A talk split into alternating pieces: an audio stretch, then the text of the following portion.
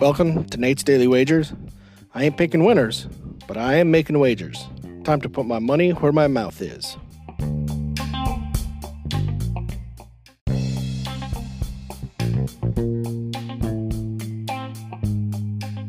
This is Nate's Daily Wager for December 29th, 2022.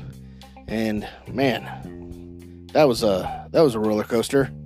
So uh hey, we'll take it though. We had two and a half. Man, that hook. That hook.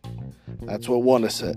Those hooks can they win by the hook, die by the hook, and today we got the win. So, all right, looking at Thursday night football, we got Dallas taking on the Titans, and you know, Dallas is good, Titans are not, and the spread's 12 and a half.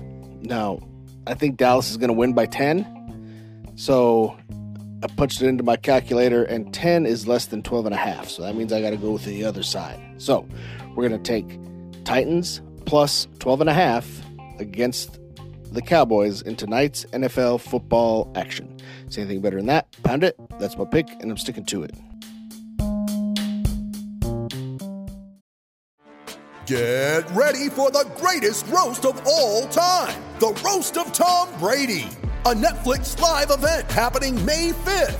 Hosted by Kevin Hart, the seven time world champion gets his cleats held to the fire by famous friends and frenemies on an unforgettable night where everything is fair game. Tune in on May 5th at 5 p.m. Pacific time for the Roast of Tom Brady, live only on Netflix.